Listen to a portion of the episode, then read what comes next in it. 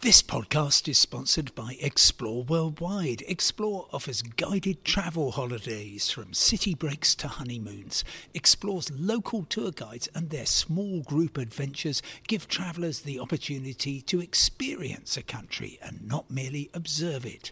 Whether it's a food and drink tour in the hilltop towns of Tuscany or a walking tour in the rice fields of Vietnam, Explore puts their trust in the quality of their local tour leaders so you get a better insight into your holiday destination. Head to exploreworldwide.com. Hello and welcome to today's independent travel podcast with me, Simon Calder, and I am once again at Gatwick Airport. Um, I suppose it's my sort of spiritual home.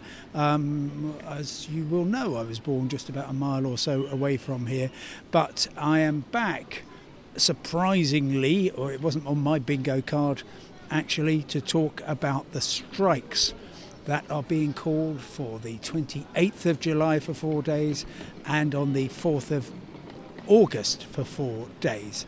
And I want to talk about why they're happening and what the chances are that they might be called off. So here's the background every airline has its own handling company. Sometimes the airlines will actually do their own handling. So, for example, uh, Ryanair at uh, Stansted Airport has their own offshoot called Ryanair Blue, which does their uh, ground handling here at Gatwick. British Airways and Vueling actually have a company called um, GGS. Gatwick Ground Services, which does theirs. But most of the time, it is specialist, uh, multinational uh, handling companies, such as, for example, Swissport and DHL, and they will do the handling. And by that, I mean they will check in passengers, they will handle the bags, they will dispatch the aircraft. So, absolutely essential personnel to any aviation operation. And if they were not around, then things would unravel very, very quickly. And, well, today, the Unite Union said that they were calling these strikes among ground handlers working for four separate companies. So there's actually four different uh, disputes going on, but at the root of them, it's basically all about pay. Um, there's also concern, I understand, about sick pay and the idea that, uh, well, they are getting uh, a raw deal at a time when the airlines are making large amounts of money. Um, as you will know, Gatwick, busiest single runway airport in the world, there's very, very little slack in the system, which is why when things start to unwind, they can go very badly wrong very quickly. And the idea that you could take out of the equation these groups of aviation professionals with so much expertise, so much local knowledge, where you can't easily replace them by management, you can't replace them by people brought in from other airports very easily.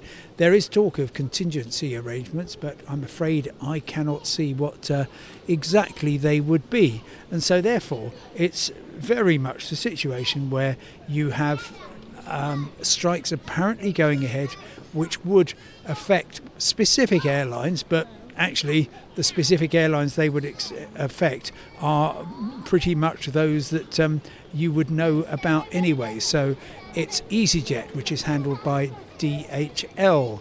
Uh, you've got British Airways and its uh, sister company Vueling. They are handled by um, GGS, Gatwick Ground Services. You've also got TUI, um, the biggest holiday company in the UK. Uh, they're looked after by ASC. And then finally, Menzies Aviation handling Wizz Air and some other airlines. Now, crucially, it's not going to affect everybody. So, for example, Turkish Airlines, um, Emirates, uh, they are handled by other airlines. Um, D- dnata does. Uh, those two. There's also Red Handling, which looks after Norwegian and Norse and TAP Portugal. And if you're with one of those, then things should, really shouldn't um, uh, go wrong. But the big problem is if there are uh, severe problems with um, uh, GGS or with DHL or with ASC or with Menzies Aviation, then uh, I'm afraid it's going to get very, very tricky very, very quickly.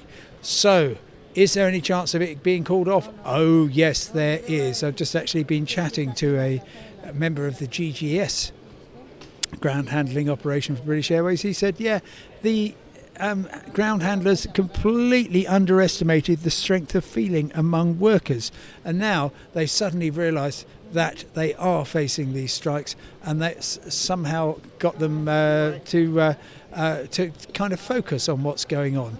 And so I'm optimistic about that. I talked to the union as well. They say, no, we're absolutely serious about this. It's not a question of us just throwing our weight around and uh, trying to squeeze a bit more money out of the employers. We, we, are very serious about what we are doing. So, um, yes, it's a, a difficult situation for people to be in. And unfortunately, at this stage, there's very little you can do apart from just hope for the best. So sit on your hands. It's um, a, a, ridiculous thing to say. Well, you know, here we are with. Um, uh, two weeks to go. Many, many people, of course, looking forward hugely to their holidays. So what can they do? I'm afraid you can talk to your airline, you can talk to your holiday company and say, Look, I'm really worried about this. We've been desperately looking forward to our family holiday. And they're just going to say, Sorry, we don't know what's going to happen yet. We're hoping there's going to be a settlement, and therefore normal terms and conditions apply. Now, if we get to within a few days of a strike actually taking place, then I imagine all kinds of um, special measures will come into place. And I would imagine there would be quite a lot of flexibility for rebooking, subject to seats being available. But I'm afraid, apart from that, all I can suggest is that you um, are in the position of um, knowing what your rights are under European air passenger rights rules. So the big concern among everyone is what's going on. The short answer is nobody knows, but those rights are so important.